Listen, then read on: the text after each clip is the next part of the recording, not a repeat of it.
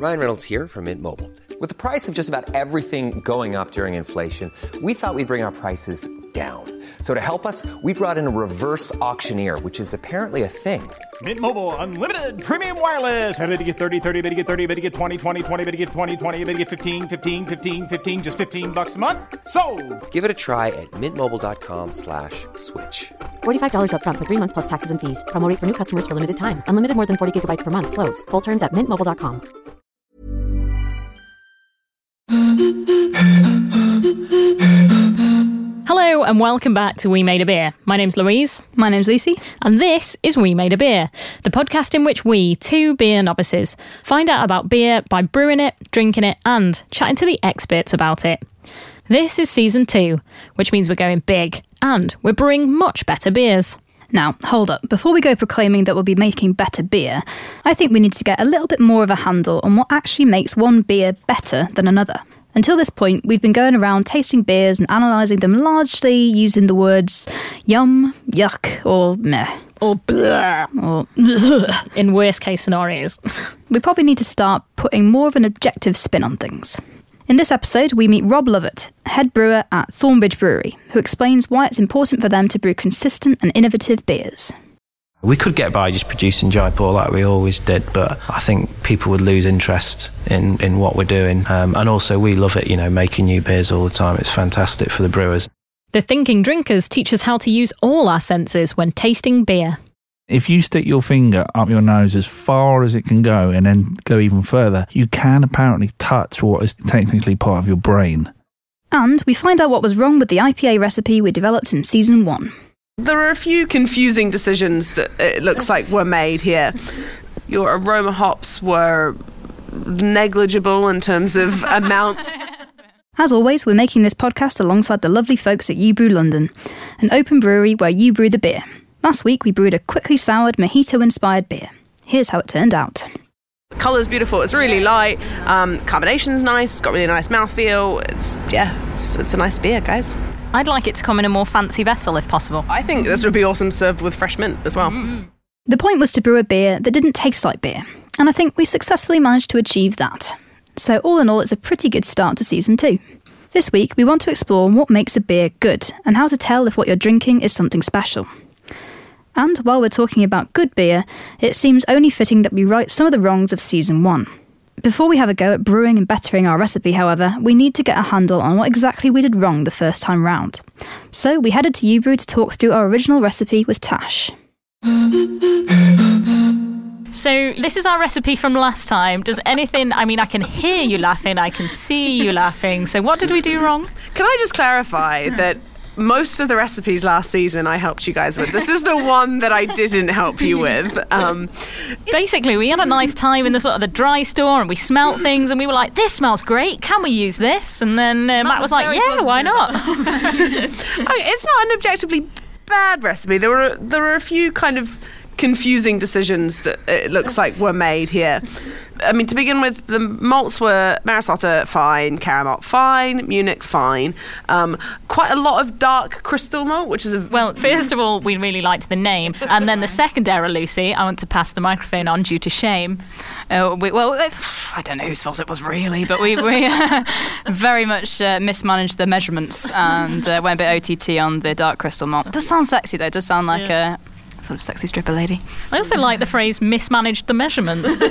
We've still managed to dart around the fact that we didn't weigh it properly. Um, yeah, no. So there were. It was fine. It was a bit darker than it should have been to, to be an IPA. I just think the other issue was that we just didn't have enough hops, particularly when you're thinking about what is like popular and what people want. Your bittering hops were quite high. Your aroma hops were negligible in terms of amounts and your dry hop which is where you get the most of that really juicy um, aroma was was really really small. So we're going to tone back the bitterness a bit. Um, what we're going to do is an american ipa we're going to use um, big American hops, Cascade, Citra, Centennial, Chinook, um, the kind of big C's as they're called, and then also you get some kind of lesser known hops, uh, particularly um, ones from Australia and New Zealand have really tropical kind of like um, passion fruit, mango, and guava, really like tropical fruit flavors. So we're going to um, try and use um, a lot of those hops to give us that, yeah, that really that juicy tropical aroma. Sweet, that sounds really good. And then at, at what point do you dry hop? Is it still five days like we did last time? Yep, still going to be five days. Um, the, the the time was right there. Just uh, just so whereas you've put a 10 gram dry hop. Um, so admittedly, uh, the the batch size that you guys brewed last time was it was about 20 liters. I think we're looking at brewing about 35, 40 liters this time, just because we're scaling up a little bit. We're kegging it all. We're probably going to do a probably 250 to 400 gram dry hop. That's quite a difference, isn't it? Yeah, that's that's a lot more. So exactly how much dry hop flavour do you think we got into our beer last time? Um, I would say with 10 grams of dry hop, it just you could have not done it. You know, like.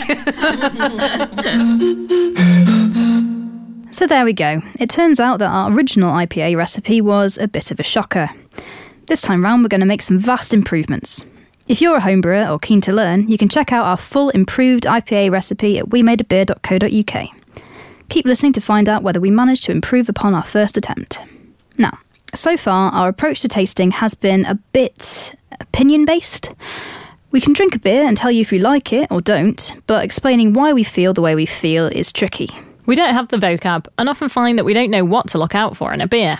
So we met up with the Thinking Drinkers to get some advice on tasting beer a little more objectively. The Thinking Drinkers are made up of Ben McFarland and Tom Sandham. Ben is the Triple Crown winner of the British Beer Writer of the Year award, and together they co wrote the award winning Good Beer Guide West Coast USA. So basically, when it comes to booze, they know their shit. And we were hoping they could impart some of that wisdom onto us. We started by asking them to talk us through the Thinking Drinker mantra drink less, drink better. Uh, we're drinks experts, and we've been writing and talking about it for the last fifteen years. And we uh, we recognise trends in certain areas of people drinking excessively and not particularly well. Um, if the country has a drinks problem at all, is that people drink badly. And we were talking to a lot of consumers with our comedy show, which is a, a, tasting event. And we just felt that if you put good quality booze in front of people that you have to spend a bit more on, um, then you don't need to drink quite as much of it. You're not not inclined to if you spend a bit more on it because it's a bit more discerning. So you drink in a more responsible fashion. So we do it all and and on on a stage, uh, uh, invariably wearing our underpants, which seems to make the message hit home. I have actually somewhat. seen you both in yeah quite a, a small amount of clothing. I must Yeah. say. on stage, on stage, just to clarify. Just to In clarify. real life or the show, I haven't seen this. So, um, for the people who haven't had the benefit of seeing you in not very much, um, Tom, what happens at one of your shows? So, um, well, we've had three incarnations of it. Um, this year, um, we're writing a history of alcohol. So, in the show, we give out five free drinks and then we'll go through the epic history of alcohol and how, how alcohol has influenced pretty much everything that's ever happened in human history. Incidents in politics and war and art. People like Jesus pop in there. Jesus turned water into beer, not wine, which not a lot of people know. We'll tell you more about that if you come and see our show. cool. Well, um, we thought we'd uh, have a chat to you guys about um, tasting beer. And the budget on this show is such that it is one beer and a tiny little taste each. Yeah. Right. drink less, drink better. Yeah, Yes, there we go. Exactly. Okay, so the first one we've got is Pressure Drops Cheeky Tropical Session IPA. So this is at 3.8%. Session IPAs seem to be the thing at the moment, don't they? The, the IPA kind of hops arms race got to such a point. The sort of people trying to brew IPAs with more and more hops, you know, doubling them, Yeah. imperialing them. Um, it seems to have got to a point where people are like, okay, let's bring it down now, put your guns away, Yeah. and we'll go for a bit more, a bit more sessionable. And also, I think brewers have realised that you can only sell so many really hoppy beers because Yeah. people have one and go, that was enough, thanks. The smell is crucial. What do they say? Between 70 and 90% of what you taste comes through your sense of smell. Mm-hmm. So if you hold your nose, you're not going to taste anything. So we always smell. Mm-hmm. Yep. Apparently, if you stick your finger up your nose as far as it can go and then go even further, you can apparently touch what is technically part of your brain. Oh. And that part of your brain is related to your smell, obviously, because it's in your nose. um, and that is very close to part of your brain which records memory, which is why when you smell an old perfume or aftershave or anything that evokes a memory, it's very, very vivid. Um, and if you if you hold your nose while you're tasting, you will not taste anything. Um, so uh, get your nose right in there. There is a hell of a lot going on on the nose. Very, very fruity. Does it come through on the palate? I don't. The the nose on that is much more potent than the palate, isn't it? It it's still very good. I don't. Yeah, I like it. I like it in this glass. I'm not sure whether I drink a pint of it. Um, But that then doesn't. is, you yeah, don't need to you drink a don't pint need of to drink everybody. a I keep pint. telling you this. Mm. it's a very British Tom. disease we have. And everyone goes, I like it. I can't drink a pint of it. That's and all you're right. like, you don't have to. But I, ca- I mean, we always say you wouldn't pour a pint of uh, wine into a pint glass. So why do we do it with beer? And we should be a bit more discerning with it. But there are some wines that I could drink a pint of. Man, that's a beer I couldn't drink a pint of. so right, so shall we move on to our next beer? This one is Buxton Brewery Axe Edge, 6.8%. that looked more like an IPA. I'd, I'd, I, uh, Well, as certainly, if you give it a swirl Yeah, it's got. around the glass, you can tell it's got a bit more potency than the first one. Yeah, thicker head, and also it's clinging to the glass a little bit more. And that means it's is that an indication of higher ABV sometimes? It should, yeah. I mean, it's in the spirits world, as in the drinks, not uh, the afterlife. um, um, the uh, the legs you really do cling to the glass, but and, then it, it happens a bit with beer. Mm. Um, and wine. It Yeah. smells a lot of, sort of greener, doesn't it? There's Mm. none of that tropical sweet fruit on the nose. Mm. It's you're very grassy. mm, yeah, it is. I find it funny when people talk about grassiness because generally I don't want to eat grass. no. It's funny, but I it am does not a smell cow. like grass. It's nice. grass is a nice smell, isn't it? It is pleasant. uh, grass. fresh Yeah, yeah. and herbaceous. Yeah. Yes. Herbaceous. Nice. Wow, raised, skills. raised the Oh, stakes. That sort of tasting, is it? I see. but if using a sort of lexicon of descriptors is quite good, and I know people think can think it's a bit pretentious, but and I, again, I wouldn't do it in a pub. Well, also, Your it's, it's Yeah. only But- pretentious if you're finding things in there that really the, the average person can't discover.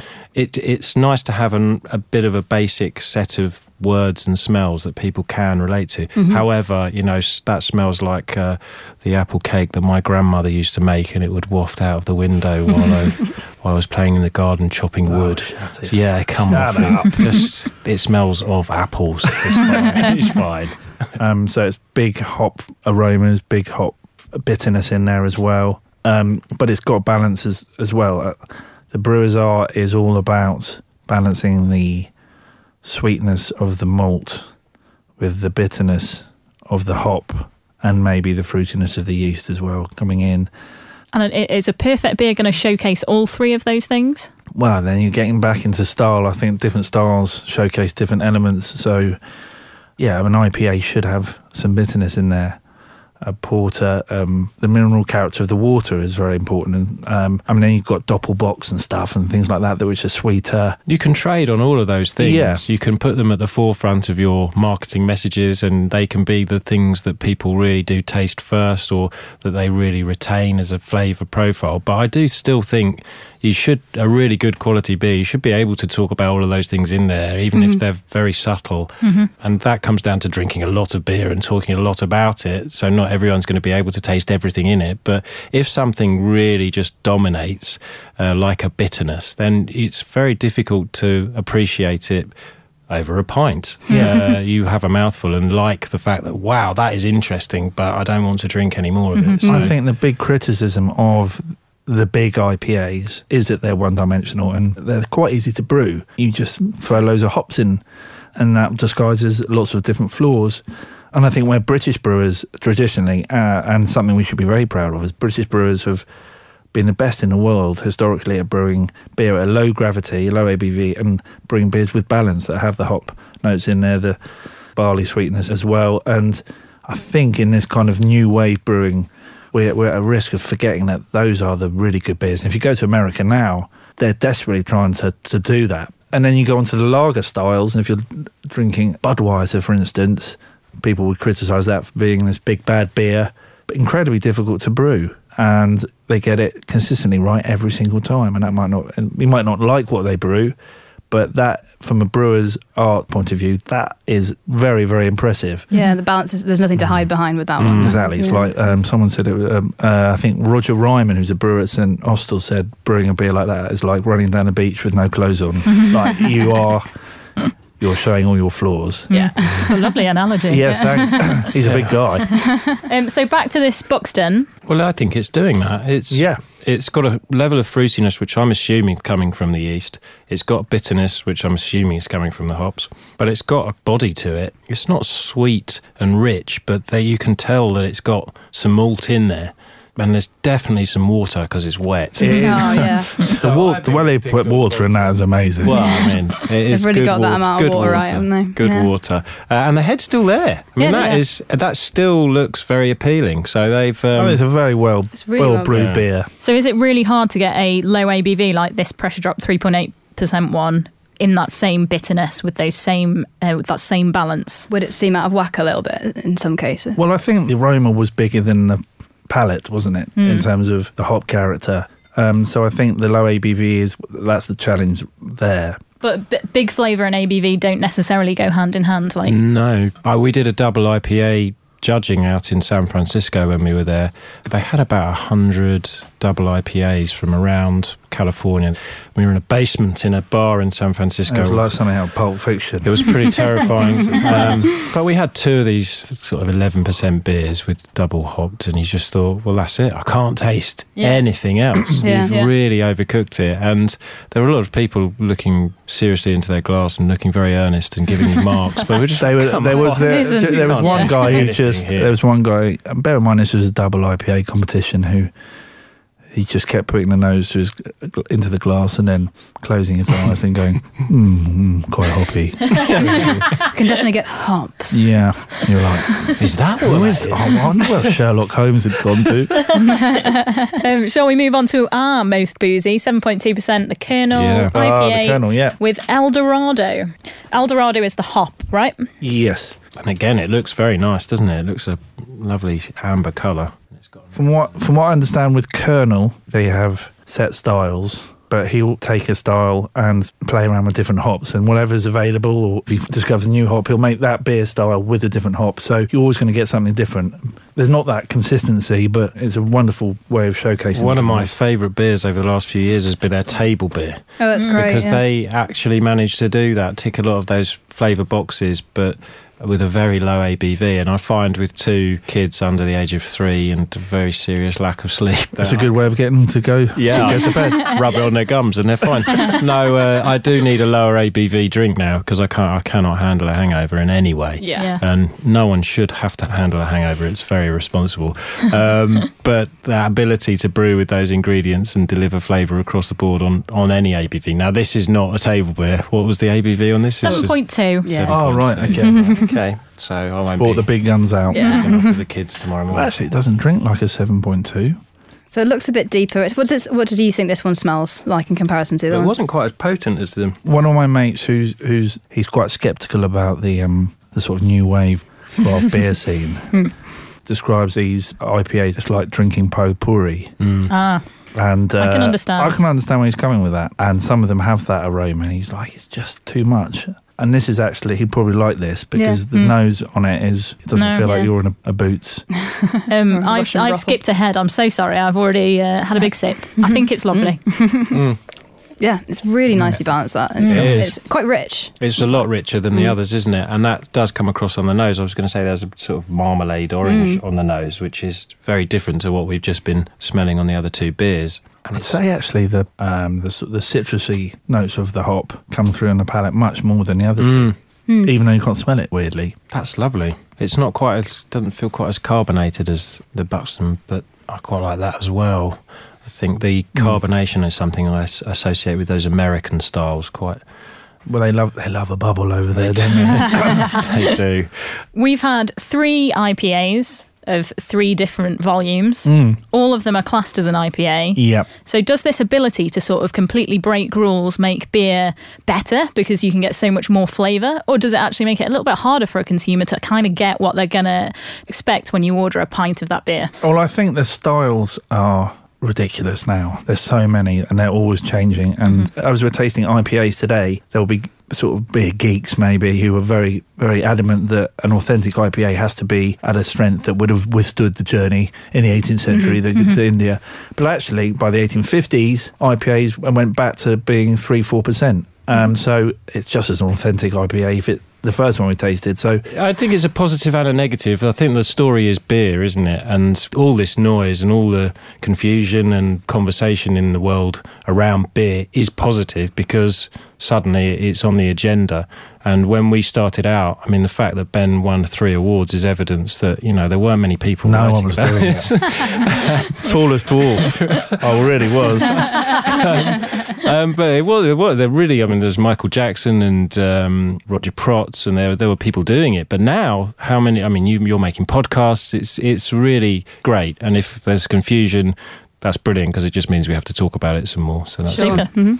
Um, roughly, even though those are different strengths, the basic core flavour profiles are quite similar, mm-hmm. aren't they? They're quite fragrant, floral, fruity, with a bit of bitterness in there. But equally, there are people who are really into beer and buy those three beers, have them with cheese after dinner. Do, do a tasting and you'll mm-hmm. you can talk about that and the fact that they're all so different is is intriguing. Mm. Also, I don't think we should worry too much about it. You can drink some of the best beers in the world um, for for very reasonable prices. I mean, people complain about the cost of beer all the time, and the more you pay for it, the more the brewers are going to get The better beer they make. So if people want to drink less and drink better, what are your tips? Um, go to yeah, I don't. That's, that's, How do you drink less? learn more about Yes. what you're drinking just by learning a bit more about it the ingredients that are used the provenance the passion that's gone into it invariably you find that the products that have got more of those stories attached to them people who care about it brewers that really care about their job those products cost more and taste better And also, I think the best way to taste a beer is to go to the place where it's brewed. A, get it fresh, but B, see the, the sort of cultural context in which it's brewed. And I'm never going to forget drinking Sierra Nevada in Chico, and Chico still stands out as one of the great cities of the towns of the world. Do you think there's sort of specific places that are kind of like we are going to do beer? You know, this is a beer bar, and we sell a few spirits back there. But are they the best place to go and like try loads of different stuff and ask people? Because generally their staff are likely to be a bit more passionate about it. I like beer bars like Brew, the Brewdog bars are, are great in terms of their range, um, and the staff are knowledgeable and they seem to be trained up very well. But I think there's something about the monoculture of any of these things that uh, well can put some people off. I think oh, whilst we're in a podcast and we're talking about beer, it seems a bit strange to say don't get too much into it because um, I mean this is this is where the tasting comes in. Like we've done lots of tastings and judged at beer awards and stuff, and we've kind of stopped doing it because sitting in a room for a whole day, sniffing and smelling and writing things down and saying things like hoppy or malty, that's not what beer's about, really. It's about being in a pub or being with your mates. And I still think you should analyse beer in, in a way that deserves the same kind of reverence as wine or indeed whiskey or spirit, any Mm, other spirits. mm. But I think there's a tendency at the moment for one upmanship amongst quite a lot of people. and it people. can make it intimidating Oh, if you're it not does. part of Yeah. that. But also, what you find is that it becomes a club. Yeah. And people like the fact that they know more than the consumer, and that's when it gets really dangerous because you forget what the consumer actually knows and cares about. Um, and there is a danger that beer will go down that road, and it and it's happened in the spirits world. We've seen it with whiskey, and whiskey is turning itself around now, trying to be a bit more open. Um, I don't think people are monogamous in their drinking. No. Nah, they Do should they? Yeah. And if you are, there's something strange going on. They But I tell you, the good thing, the good thing to do is if you find yourself being kind of intimidated by someone asking you whether you've had this beer or whether you get this uh, flavour in the beer, or um, the best one is to suggest a beer that doesn't exist at all. Do you have a good one? A good sort of. uh, the one we did in um, Don't go there, Ben. we did. We got interviewed on the news in San Diego, and we started making brewery names up that were that were taken uh, from Viz magazine's Yeah. Profanosaurus. But you'll know whatever you say, that other person will go. Yes, I have. Mhm. Yes, I Oh, have. I feel. I think there's too much diacetyl in their beers, uh, and then you know that they're talking nonsense. Nice. I think the other thing for me is it's important to remember that it's always subjective. Like it's so you can see someone on Instagram or Twitter being like, "This is a great beer," and sometimes I'll have this beer and I'm like, "Actually, I, it's not for me. I don't really mm, like no. it." But it doesn't make it a bad beer. No, No, that's very important as well. don't Everyone- listen. Don't be influenced by other people, unless of course. It's the thing. but read, read books. Yeah, read our books because they're the ones that you should listen to. They're the right Yeah, answers. don't talk to other people. I don't really like. Big thanks to the Thinking Drinkers for their top tasting tips. They've given us some good guidelines that we're going to put into practice as the season progresses. If you want to see the Thinking Drinkers in action, you can catch them at the Edinburgh Fringe from the 3rd of August to the 26th of August, or on their UK tour. Visit thinkingdrinkers.com to find out where they're off to. We're keeping an eye out for the launch of their podcast. It's The Drink Talking, coming soon. After the break, we trundle off to the Peak District to visit Thornbridge Brewery. We Made a Beer is brought to you by, well, just us actually. It's produced, presented, and funded by our good selves. This season, though, we're working alongside Honest Brew, our favourite online beer service, to make the beers we talk about in this show more accessible to you. We use Honest Brew to get brewery fresh craft beer delivered directly to our door, so we've always got some tasty drinks chilling in the fridge. We've partnered with Honest Brew for a limited time to offer you a fantastic mix case. The We Made a Beer case contains 12 great beers that have been either brewed or recommended to us by Season 2's podcast guests, or that have just inspired this series. And if that wasn't enough of a treat, we can get you a whopping £10 off your first order using the coupon code We Made a Beer. Use it to get the We Made a Beer box or to just expand your beer tasting horizons. To recap, go to honestbrew.co.uk, spend over £30, and use the code We Made a Beer at checkout for £10 off. Check out the episode description in your podcast player for the full T's and C's. Happy drinking! Ever catch yourself eating the same flavorless dinner three days in a row? Dreaming of something better? Well, HelloFresh is your guilt free dream come true, baby. It's me, Keke Palmer. Let's wake up those taste buds with hot, juicy pecan crusted chicken or garlic butter shrimp scampi. Mm. Hello Fresh. Stop dreaming of all the delicious possibilities and dig in at HelloFresh.com. Let's get this dinner party started. Hiring for your small business? If you're not looking for professionals on LinkedIn, you're looking in the wrong place. That's like looking for your car keys in a fish tank. LinkedIn helps you hire professionals you can't find anywhere else, even those who aren't actively searching for a new job but might be open to the perfect role. In a given month, over 70% of LinkedIn users don't even visit other leading job sites. So start looking in the right place. With LinkedIn, you can hire professionals like a professional. Post your free job on linkedin.com slash people today. The UK is rife with great breweries right now, so it was a tricky task to choose a single brewery to accompany our What is Good Beer theme. But after much deliberation, we chose to speak to Thornbridge Brewery. They consistently produce exceptional beer, and most recently they won both gold and silver at the World Beer Cup, the most prestigious beer competition in the world. They've managed to get the balance right between being a consistent, reliable brewery who smash out great traditional beers while remaining at the forefront of experimental brewing and barrel aging. We caught up with head brewer Rob Lovett and Chief Operating Officer Simon Walkden to chat about their success.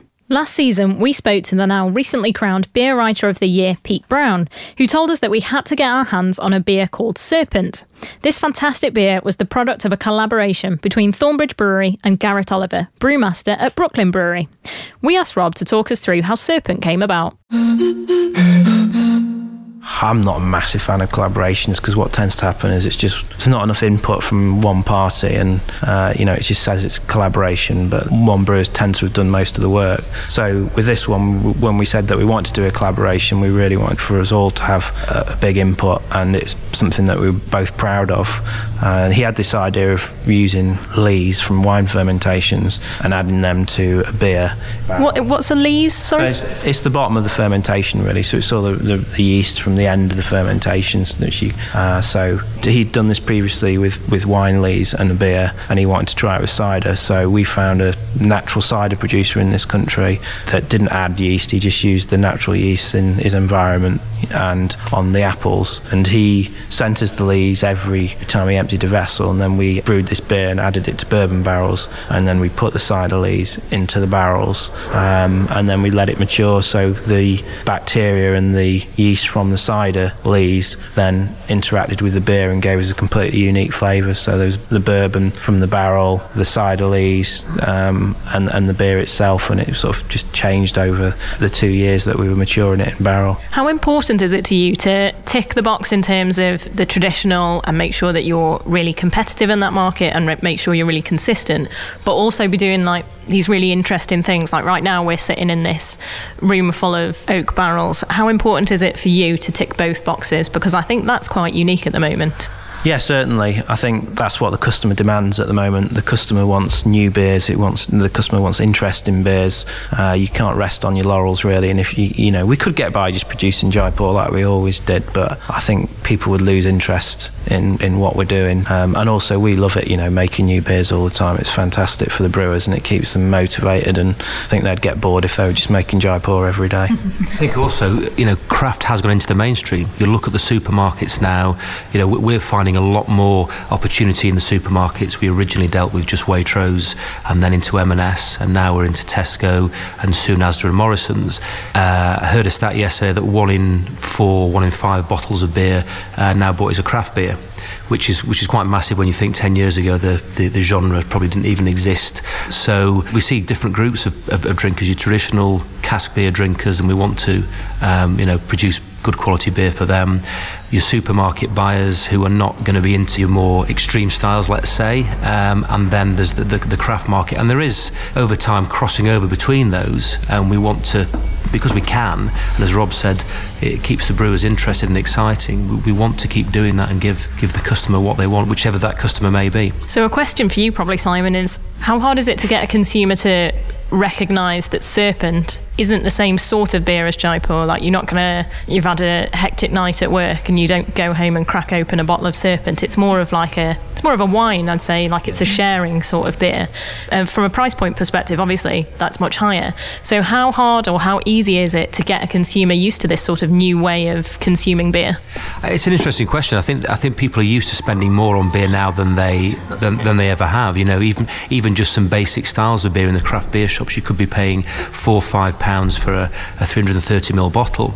We didn't really have a problem with Serpent because um, the complexity of the beer, who we were doing the beer with, the limited release. 10,000 bottles went to the US to Brooklyn. 10,000 bottles stayed with us. So even though we still have it available, it's not so difficult. And with the sours that we've done since then, because we won gold and silver at the Beer World Cup, again, these beers are in high demand and we're producing them in low volume because of the nature of the uh, of the beer. So if we were producing, you know, 200 hectolitres of, of that particular beer, it would be a, a greater challenge. But I think people are prepared to spend money on something that's a little bit unusual. Those uh, awards that you won at the Beer World Cup, um, what do you think the, the judges are kind of really looking for at those kind of competitions? Yeah, I mean, I've judged at the Beer World Cups. Well, I'm 40 now, and I think my first Beer World Cup I went when I was 22 or something. And and what amazed me when I first went there is the quality of the of the judges. I mean, you you rubbing shoulders with you know head brewers of you know the, established American US brewers. You know, and that's what I think that's what lets us down in this country a lot of the time with judging is that any Tom, Dick, and Harry can be judging, and you know, unfortunately, I think the professionals need to be judging the beers because although you know the layman on the street can appreciate what he likes. He can't necessarily articulate faults or, or what he's tasting or why it's tasting that way. And he, he probably doesn't understand styles as strictly as a as a brewer that's you know a professional brewer.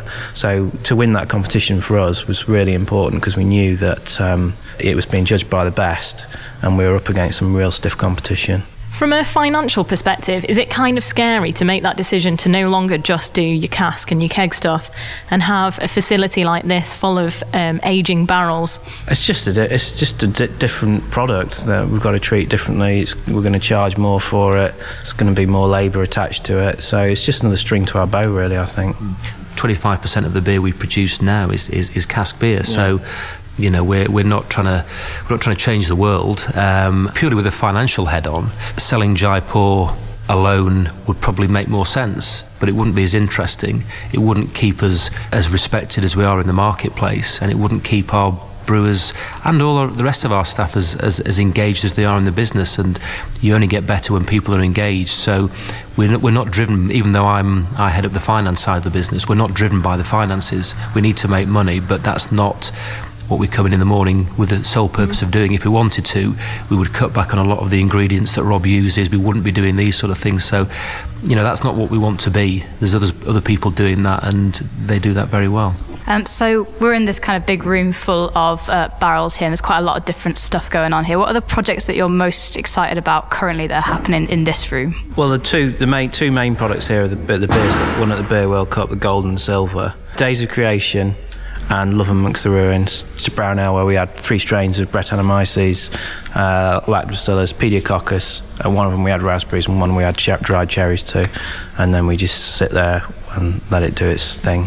And that, that, that so that's the main beer we've got here, and that's the beer that I really want to concentrate on because I think it was the third iteration of that beer that, that, that won, but it's developing, and we just want to make sure that we're consistent with it. So I don't want to be distracted by marketeers saying, "Oh, want you to do this, do that, do that." You know, this is the beer that won won the medal. Um, so I want to make sure that we perfect that. But we have got other side projects. There's like a, a gooseberry one we do, um, but I think on the kettle sours is probably where we're going to play around a little bit more rather than fill this up with barrels of all sorts of different things that we don't know how are going to work out. In terms of the kettling, I think that's quite interesting. I read an article that um, Tesco's have got a range of sours coming in, and you guys have got one called Tart that's going in there. Um, is it important for you to brew a sour beer on a scale that you can, which means people in Tesco's and people in supermarkets can get it? Yeah, I think this the kettle sour. It, it, sometimes it gets a bit of flack from certain certain individuals saying, "Oh, it's lazy man sour," but I think if you accept it for what it is and the fact that it's you know people we're not going to charge a lot for it because it doesn't really take us any much more time than it does for a normal beer. It, it's a great product and there's different variations. Like my next week we're doing a, a simple sour with blueberries and passion fruit. So it is a good stepping stone for people to get into sour beers, and I think sour beers are definitely here to stay. Uh, it's not sort of like a, a style that's going to fall out of fashion. So I, I, do think it's important that we do that style because there's, there's demand for it. Mm-hmm. Are you guys the first UK producer to be sending a sour beer to a supermarket in such a scale? Um, well, certainly in Tesco, we're the only they they selected tart as their only sour beer, so that they're not looking at the moment to put anyone else in. I think the great thing about it is by using the supermarkets, it makes the product more accessible. Mm. And speaking to a couple of uh, craft bottle shop owners recently, uh, rather than them being worried that more of our products are going into supermarkets, is actually opening doors because they're now getting customers coming in. I've had that sour. I want to try. I want to expand into something a little bit more exciting, or to see what other sours there are available. So I think it can work through that, um, through the different outlets to people, and just give people the opportunity to get a good beer. We're not stuffy about where people buy the beer, the, the quality will always be the, the, the, same and always be as good. We haven't cut corners to get beer into the big supermarkets. What we want to do is get good beer to, to everyone. Loved speaking to the Thornbridge guys. Such a lovely location, too. At the beginning of this episode, we attempted to better the IPA we first tried to conquer in season one. Here's how it turned out. So this is a 5.5% better IPA than the one we made last time. Um, I think it's, it's just nice. 5.5% better, really? I like to put everything on a scale. no, no. 5.5% in strength. Um, yeah, no, I think it looks really nice. It's quite bitter. It's pretty, I guess that's just the IPA style, though, isn't it's it? Pretty bitter, yeah. They, the you can you can smell the hops on the nose. Not maybe not as much as we might want. I think if we were to rebrew this, we would, um, yeah, bump those aroma hops a little bit. Definitely tastes already a lot more like an IPA that I would want to drink. It is kind of bitter, and be, but it, that's what I was expecting, and it's a lot less bitter, and the bitterness is kind of much more integrated into the beer this time than it was last time. Mm-hmm. So the thing that we've learnt loads um, in this episode is is how beer is all about balance, mm-hmm. and the obvious thing that was wrong with the last beer was that it really just was bitter. Like you didn't get anything else from it. In fact, even on the nose, you didn't really get anything. So. I guess in terms of trying to make a better beer compared to that one, we've definitely done that in that there is balance here that you can taste more than just one element to it. Mm-hmm. Yeah, I think there's more body to it this time as well, it feels like. Um, so I guess uh, for you, an IPA is a bit of a boring beer because you like the more fancy ones with exciting weirdo ingredients, no? No, no, an IPA is not boring. It's definitely, it's often my my beer of choice, like most people who, who like beer and craft beer. Um, and it is actually, despite it being a, like a common and, and, allegedly simple style, it is one of the hardest to brew really well. So very, very true to style, juicy American IPA is, is a tricky one to to handle that balance of bitterness and aroma. And so I think we've gotten we've gotten close with this one. Like I said, it could do with a little bit more aroma. I guess it just depends on your taste. So you know, American IPAs ten years ago were incredibly, incredibly bitter, and it's now more and more that that bitterness is being replaced by really like juicy hop aroma. So it really depends what kind of style of, of IPA you're going for. But I think what we've done is we've made a nice, fairly bitter, pretty aromatic IPA. Nice colour, nice mouthfeel. Yeah. The actual hop itself that we've used is much more fragrant, I think, this time around as well, which is really nice. Yeah. Well, what we did was uh, rather than using a single hop like we did last time, is we used a, a combination. So we've got like a bit more complexity in there, a bit more like diversity of flavour. So I think that's that's helps with the balance as well, rather than there being kind of one dominant flavour and bitterness and then nothing else. Um, so I'm going to ask you a question, and I'm a bit worried that we peaked too early in the previous episode. But would you be happy to have your name attached to this beer and to serve it in Ubrew to general punters? Um, as it is, I would. I think we would serve it as an alpha batch beer. So we would serve it as a kind of work in progress beer. I think all this needs is a rebrew with, like we said, a little less bitterness, a little more aroma, and I would, I would put my name to this.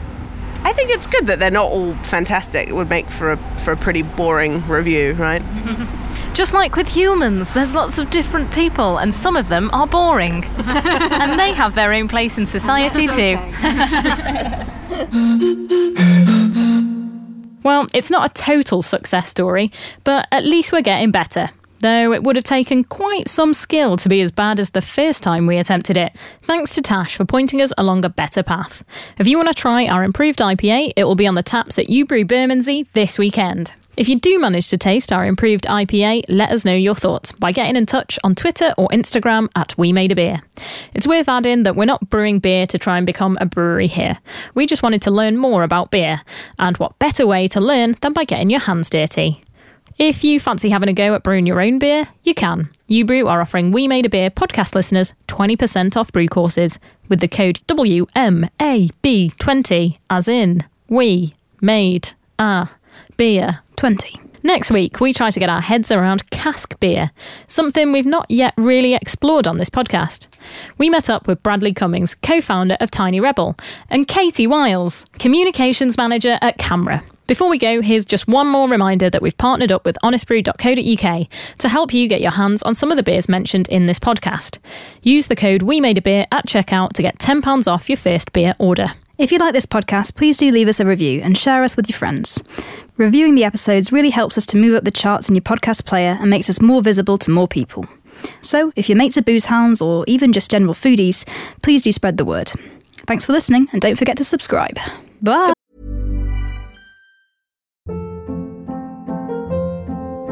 Hold up. What was that? Boring. No flavor. That was as bad as those leftovers you ate all week. Keke Palmer here, and it's time to say hello to something fresh and guilt-free. Hello Fresh. Jazz up dinner with pecan-crusted chicken or garlic butter shrimp scampi. Now that's music to my mouth. Hello Fresh. Let's get this dinner party started. Discover all the delicious possibilities at hellofresh.com.